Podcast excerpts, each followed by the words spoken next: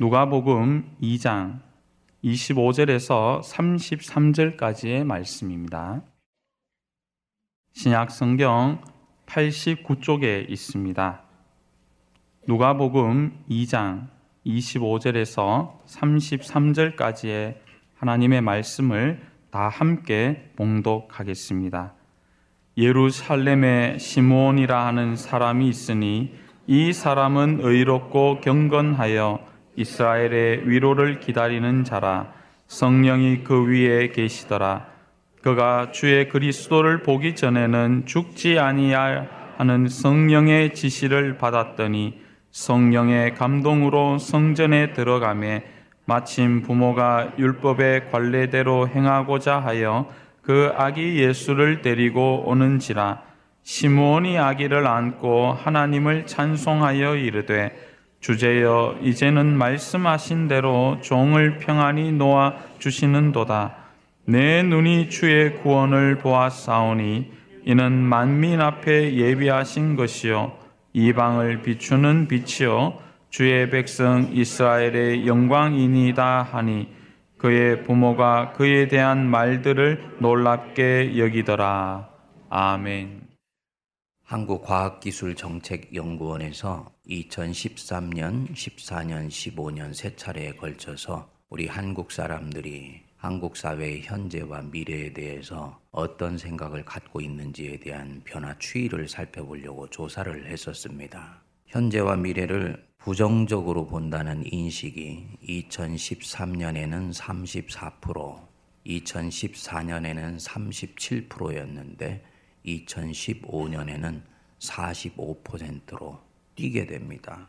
현재와 미래를 긍정적으로 본다는 인식이 처음에는 이십칠 퍼센트였는데 나중에는 십사 퍼센트로 감소를 했습니다. 특히 미래를 비관적으로 본다는 사람들 중에는 이십 대, 삼십 대의 젊은이들, 대졸자들, 미혼자들, 그리고 중소자영업자들과 학생들 속에서 두드러졌다고 그렇게 이야기를 합니다. 사 년 전의 통계이기 때문에 사 년 전보다 오히려 더욱더 어려워진 우리나라의 여러 가지 정황을 보면 이런 상황은 더욱더 악화되었다고 추측을 할 수가 있겠지요.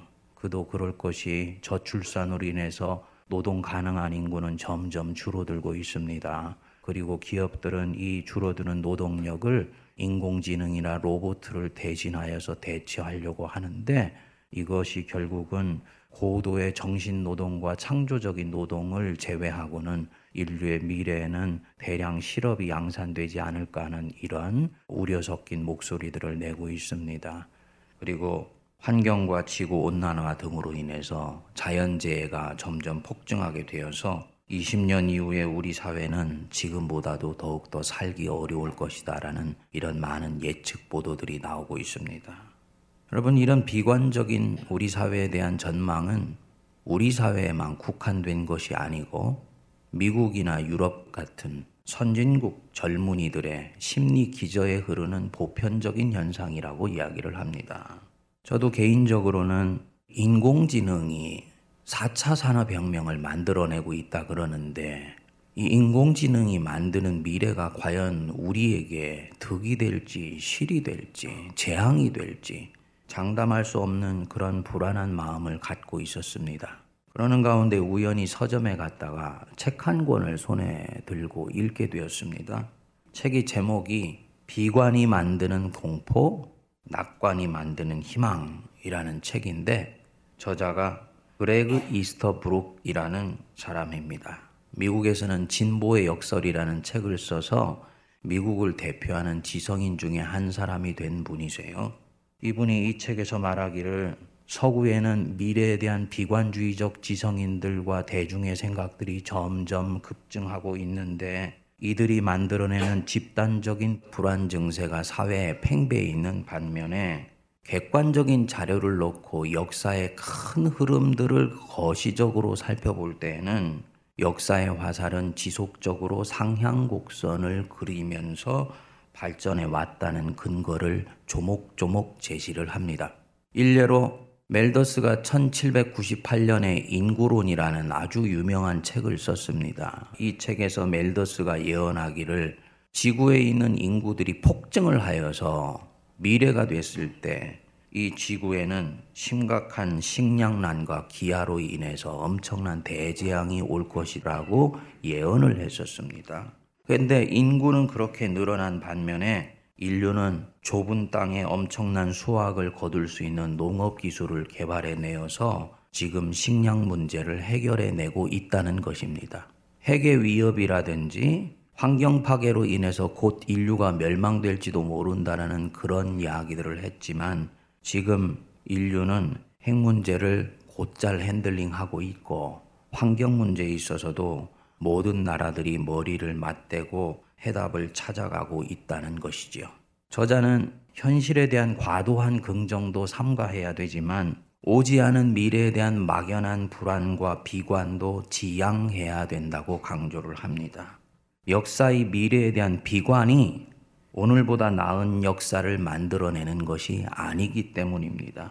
현실과 미래에 있을 수 있는 여러 가지 문제에 대해서 불안한 요소를 인정하는 동시에 인간은 이를 보다 나은 미래를 만드는데 사용할 수 있다는 궁극적으로는 긍정적인 역사관을 가져야 된다라고 강조를 합니다. 여러분들은 우리 사회의 미래를 어떻게 보십니까? 우리 사회의 현실을 보면 그다지 유쾌한 일들이 일어나지 않는 것을 보고 있습니다만 이렇게 해서 이어지는 우리 사회의 미래를 어떻게 보십니까? 혹시 우리 사회나 선진국에 사는 젊은 지성인들처럼 미래를 비관적으로 보고 계시지는 않은가요? 미래를 생각하면 별로 기분 좋은 생각이 들지 않거나 그렇기 때문에 애써 현실만 보면서 열심히 살려고 하지는 않습니까? 확고한 신앙적 미래관이 없이는 지금 여기에 충실하려고 하는 태도는 얼마 시간이 지나지 않아서 여러분들을 지치게 만들고 소진시키게 만들 것입니다. 오늘 우리에게 주신 본문 말씀에 보면 오늘날 많은 사람들이 경험하는 것보다 훨씬 고통에 찬 현실 속에서 살아가고 있었던 한 사람이 나옵니다. 그 사람의 이름이 무엇입니까? 시므온입니다. 그의 시대는 이스라엘이 그리스를 거쳐 로마의 식민지가 되어서 속박을 받은 지 사백 년이 지난 칠흑같이 어두운 역사 한복판에서 그는 살고 있었습니다. 거기에 더해서 말라기 선지자 이후에 사백 년 동안 이스라엘의 예언, 즉 하나님의 말씀이 끊겼습니다. 하나님이 사백 년 동안을 하나님 백성에게 말씀 한마디도 하시지 아니하시고 침묵하신 것입니다. 정치적으로 경제적으로 뿐만 아니라 영적으로 대단히 피폐한 상황 속에서 이 시므온은 생을 살아가고 있었습니다. 많은 사람들은 생각하기를 여호와 하나님이 우리를 잊으신 것이다. 하나님이 우리를 버리신 것이다 라고 생각을 했습니다. 그러한 가운데서도 하나님은 절대로 자신의 택한 백성을 잊지 아니하시며 버리지 아니하시며 포기하지 아니하신다. 하나님이 지금 우리에게 침묵하시는 데에는 그분 나름의 이유가 있으실 것이다. 확신하면서 하나님이 다시 오실 때를 기다리는 사람들이 있었습니다. 그리고 이 사람들이 만든 신앙이 메시아 대망 사상이었습니다. 하나님께서 하나님 백성에게 때가 되면 반드시 메시아를 보내주실 것이고 그분은 반드시 이 땅에 오실 것이다. 이걸 믿은 것입니다. 그래서 그분이 오셔서 그의 백성의 눈에서 눈물을 닦아주실 것이라는 것을 확신하고 이 순환에 찬 역사가 영광의 역사로 바뀔 것을 그들은 간절히 고대했습니다. 여러분, 이런 신앙은 다수의 대중이 갖고 있는 신앙은 아니에요. 깨어있지만 깨어있는 몇몇 하나님의 사람들이 갖고 있는 신앙입니다. 우리는 강을 흐르는 물이 다 똑같은 물 같지만은 똑같은 물이 아니라 그래요. 물 하나의 물 안에도 굉장히 다양한 흐름이 있다고 그렇게 얘기를 합니다. 한여름 뜨거운 때학볕을 이기지 못하고 물의 찬 기운을 잃어버린 물이 있습니다. 수면 주위를 덮는 물입니다. 우리는 그 물을 보고 여름의 물이 미지근하다고 말하지만 그 물 안으로 깊이 들어가면 저 밑바닥에는 뜨거운 때학볕과 전혀 상관없이 자신의 차가운 기운을 도도히 갖고 흐르는 깊은 물이 있습니다. 우리는 수면의 물을 주목하지만 오히려 그 깊고 고요한 물이 진정으로 강을 강되게 하는 것입니다. 이 시므온은 물로 치면 그런 깊은 물 같은 사람이었습니다. 세상의 태양이 주는 열기에 동화되지 않고 하나님을 향해서 깊이 흘러가는 사람. 성경은 그를 묘사하기를 그는 이스라엘의 위로를 기다리는 자였다.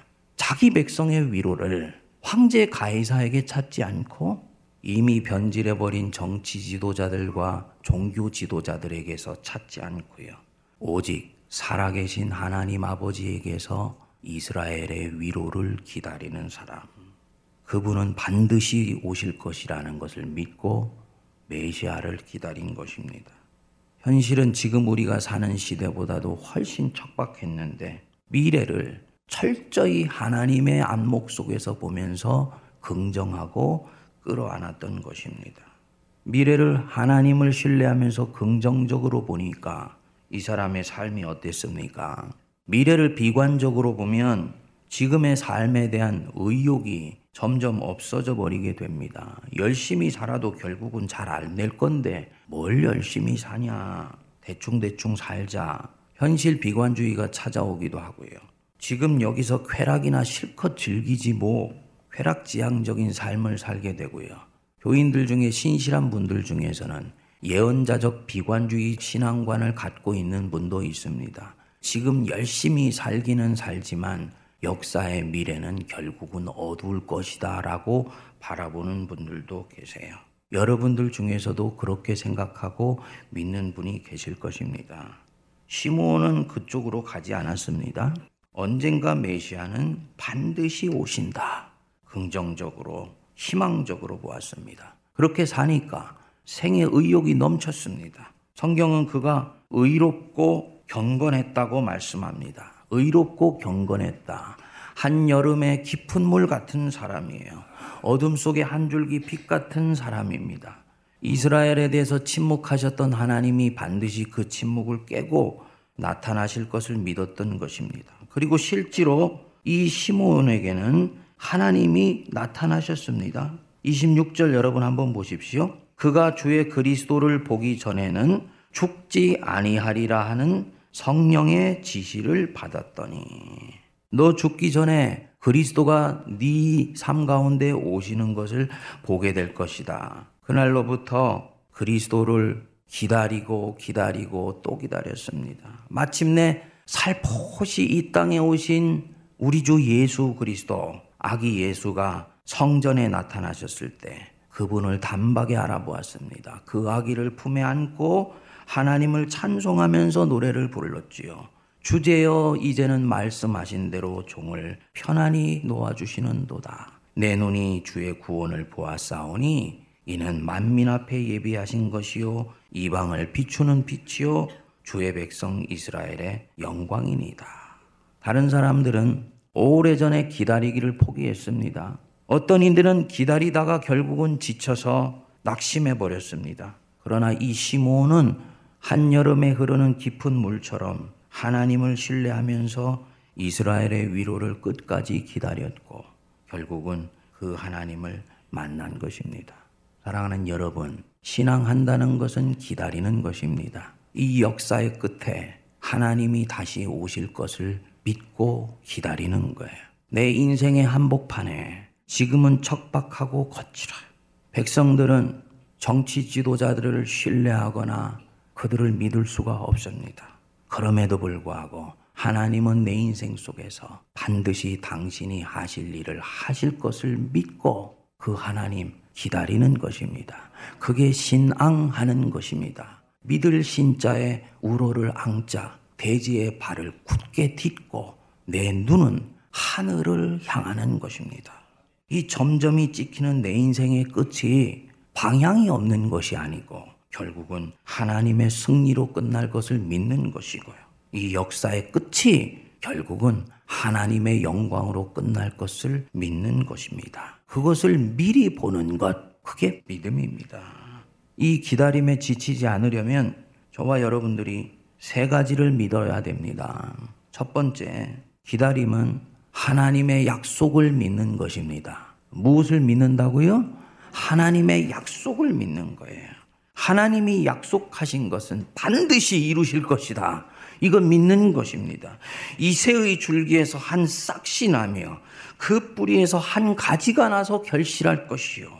이사야서 십일 장 일 절, 예수님께서 오시기 전에 팔백 년 전에 한 이 약속인데 이 하나님의 약속을 끝까지 믿은 사람들이 결국은 기다림에 성공을 했습니다. 그리고 오신 예수님을 만나셨어요. 승천하신 우리 예수님을 보고 제자들이 가슴이 먹먹해졌지 않습니까? 그런 가운데 천사들이 나타나서 제자들에게 얘기를 했습니다. 사도행전 일 장 십일 절에 보면 어찌하여 서서 하늘을 바라보느냐, 너희 가운데서 하늘로 올려지신 예수는 하늘로 가심을 본 그대로 오시리라. 예수 그리스도는 승천하셔서 하늘로 가심을 본 그대로 너희들에게 다시 오실 것이다. 예수님의 재림을 처음으로 천사들이 가르쳐 준 것입니다. 우리 예수님 이 땅에 반드시 다시 오십니다. 재림은 이단의 전유물이 아니에요. 재림은 정통교회의 신앙 고백입니다. 나는 믿습니다. 거기로부터 우리 주님, 산자와 죽은 자를 심판으로 다시 오실 것을 나는 믿습니다. 사도신경의 마지막 신앙 고백입니다. 둘째로, 기다림은 하나님의 때가 있는 것을 믿는 것입니다. 내 때도 아니고 인간의 때도 아니고요. 하나님의 때에 하나님은 행동을 시작하세요. 그래서 그 하나님의 때를 흐르는 깊은 물처럼 잠잠히 기다리면서 인생을 흘러가야 되는 거지요. 아브라함 보십시오. 잘 기다리다가 결국은 끝까지 기다리는데 실패하지 않았습니까? 자기는 늙어가는데 하나님은 기다려도 자기에게 아들 주시지 않으니까 마음이 조급해졌습니다. 더 늙으면 자식 낳을 능력도 없어지는데 이를 어쩌나. 그러는 가운데 때마침 사라가 자기 등을 떠미른 거예요. 성경에서 표현은 안 하지만 속으로는 얼씨구나 했을지도 모르지요. 결국은 하갈과 잠자리를 해서 이스마엘을 낳았는데 이것 때문에 가족 간에 엄청난 내분에 시달리지 않았습니까? 하나님이 갈무리해 주시지 않았으면 가족이 쪼개질 뻔하게 된 거예요. 사랑하는 여러분, 하나님의 때는 반드시 옵니다. 내 인생 속에서 하나님의 때는 와요. 그분은 그분의 방법대로 그 때를 만드시고 계세요. 절대로 성도는 조급하지 말고 낙심하지 말고 그때까지 기다려야 됩니다. 우리가 선을 행하되 낙심하지 말지니 포기하지 아니하면 내가 이름에 거두리라 말씀했습니다. 셋째로, 기다림은 하나님의 궁극적 승리를 믿는 것입니다. 두 가지 영역에서 주님이 승리하신다는 거 반드시 믿으셔야 돼요. 첫 번째, 내 인생 속에서 하나님은 반드시 승리를 거두실 것이다. 내가 승리를 거두는 것이 아니고 하나님이 나를 통해서 내 인생에서 승리를 거두실 것을 믿으셔야지 돼요. 개인의 종말 속에서 주님이 승리를 거둔다는 걸 믿는 것입니다. 두 번째로는 이 역사에서 하나님이 결국은 승리를 거두실 것을 믿어야 됩니다. 예언자적 비관주의 종말론을 갖고 사는 사람들이 있습니다. 근데 그것은 성경적인 신앙이 아니에요. 요한계시록의 전천년설과 후천년설, 즉 역사의 마지막이 참혹한 것으로 끝나느냐 아니면은 영광으로 끝나느냐, 혹은 예수님이 오시기 전에 천년왕국이 이루어질 것이냐 오시고 난 이후에 천년왕국이 이루어질 것이냐, 이것은 아직도 신약학자들 속에서 합의되어 있는 진리가 아닙니다. 요한계시록은 대단히 조심스럽게 설명을 하고 이해를 해야 되는 부분입니다. 그래서 장로교의 창시자인 칼뱅 선생이 성경 육십육 권 전체를 다 주해를 하고 싶어 했는데 일부러 요한계시록은 주석서를 남기지 않았어요. 너무너무나 어렵고 오해가 있을 수 있는 부분이기 때문입니다. 아주 겸손한 접근이라고 저는 봅니다. 근데 성경 전체를 우리에게 만들어주신 성령님의 의도 속에서 우리가 충분히 이해할 수 있는 부분이 있습니다. 여러분, 역사 누가 만들었습니까? 하나님이 만드신 거예요.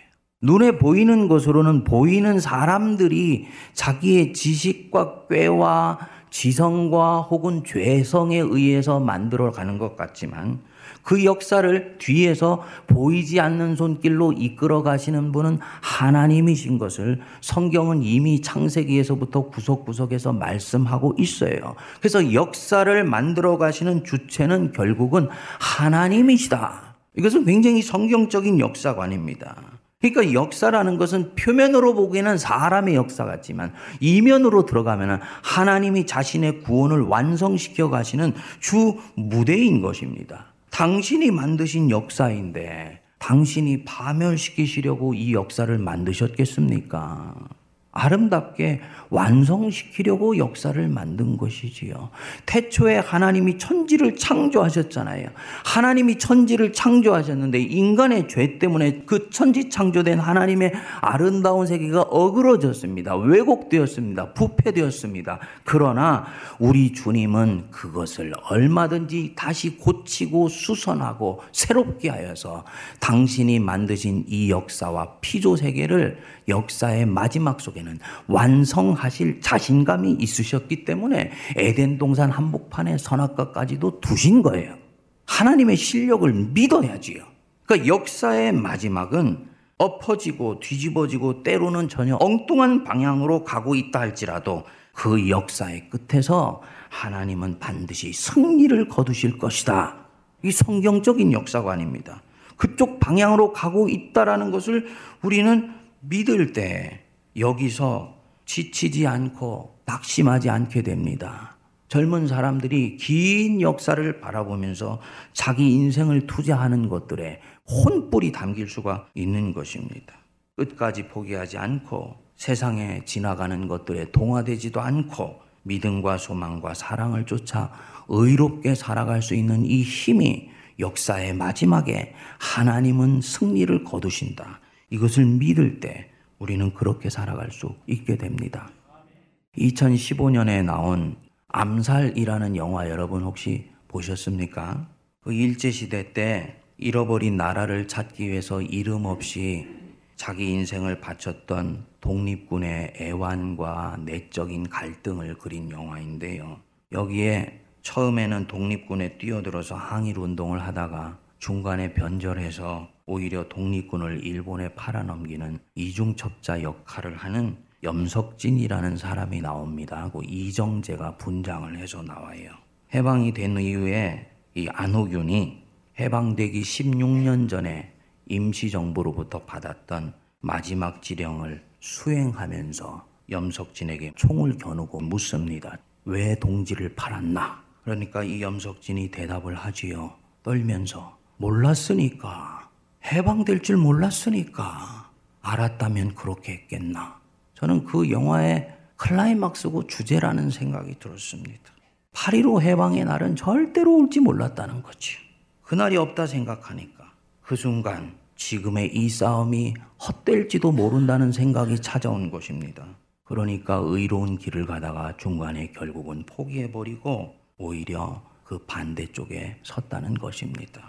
여러분, 오늘이 대림절 두 번째 주가 시작되는 날입니다. 예수께서 오신 성탄절 앞에 네 주를 대림절이라고 하는데 이 대림절 기다릴 때 올 임자지요. 오시는 그분을 기다린다는 것입니다. 이천 년 전에 깊은 강같이 흘렀던 이 시므온 같은 사람이 예수님을 기쁨으로 기다렸듯이 이제 이 성령의 시대, 교회의 시대에는 세상 끝날에 주님은 반드시 다시 오신다는 것을 믿고 그분을 기다리는 훈련을 하는 절기가 이 대림절입니다. 그래서 이 교회는 대림절을 지키면서 예수의 재림을 믿고 세상의 박해를 이겨내고요. 예수님의 재림을 믿으면서 현실에 동화되지 않고 부패해가는 교회를 깨워내며 점점 끊임없이 새롭게 하는 역사에 쓰임을 받았습니다. 그분은 반드시 다시 오십니다. 우리 성도들 중에서 염석진같이 하나님이 내 인생 속에 다시 찾아오실 것이라는 것을 믿으며 기다리질 못하고 낙심하여 포기하고 있는 분이 계십니까? 여러분, 절망하는 것은 죄예요. 우리 주님, 우리 인생 속에 반드시 다시 오시고요. 이 역사의 끝에 반드시 다시 오십니다. 낙심을 떨치고 회개해서 다시 일어나셔야 돼요. 우리 한국 백성이 참으로 지혜롭고 똑똑한 백성인데 저는 살아보면 살아볼수록 우리한테 참 지도자복이 없다는 생각을 합니다. 어, 제가 젊었을 때는 여기도 기웃거려 보고 저기도 기웃거려 봤지만 인생의 숲을 깊이 들어가면 들어갈수록 인생의 해답은 우리 주 예수 그리스도밖에 없다는 확신이 옵니다.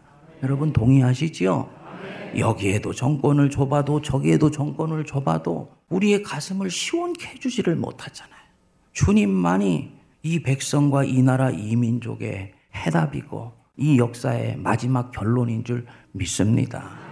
세상의 정치 지도자들이 정치가 우리 실망시킨다고 좌절하지 말고 성도는 오히려 오시는 그분을 기다리며 자기 믿음에 견고히 설 수 있게 되기를 바랍니다. 우리 기독교 신앙은 절대로 맹목적 낙관주의가 아니에요.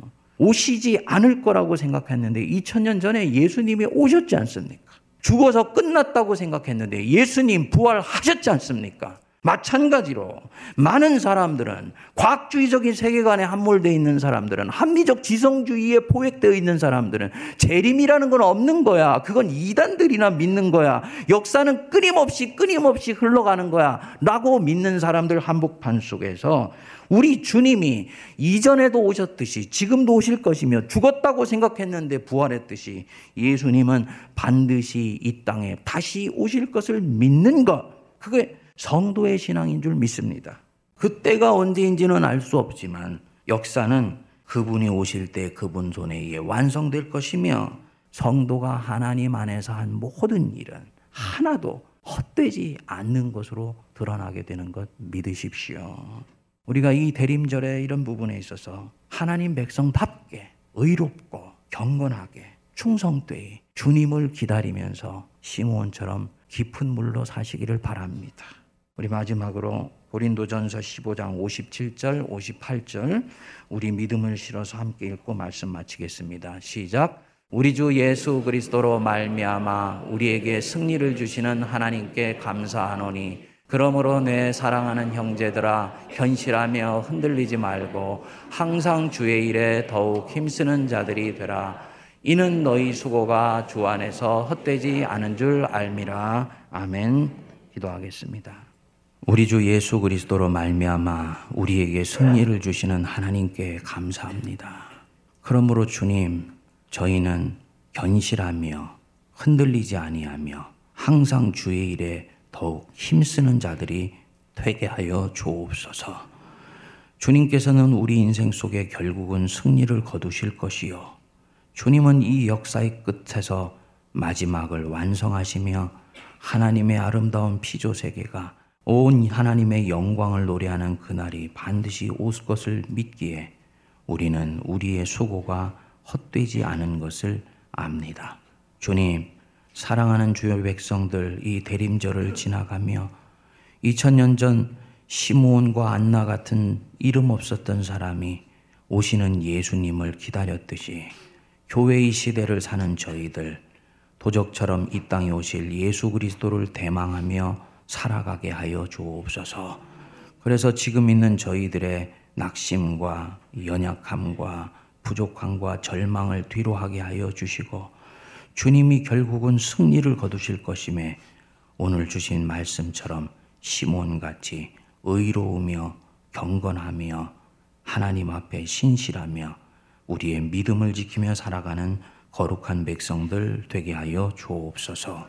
예수님 이름으로 기도하옵나이다. 아멘.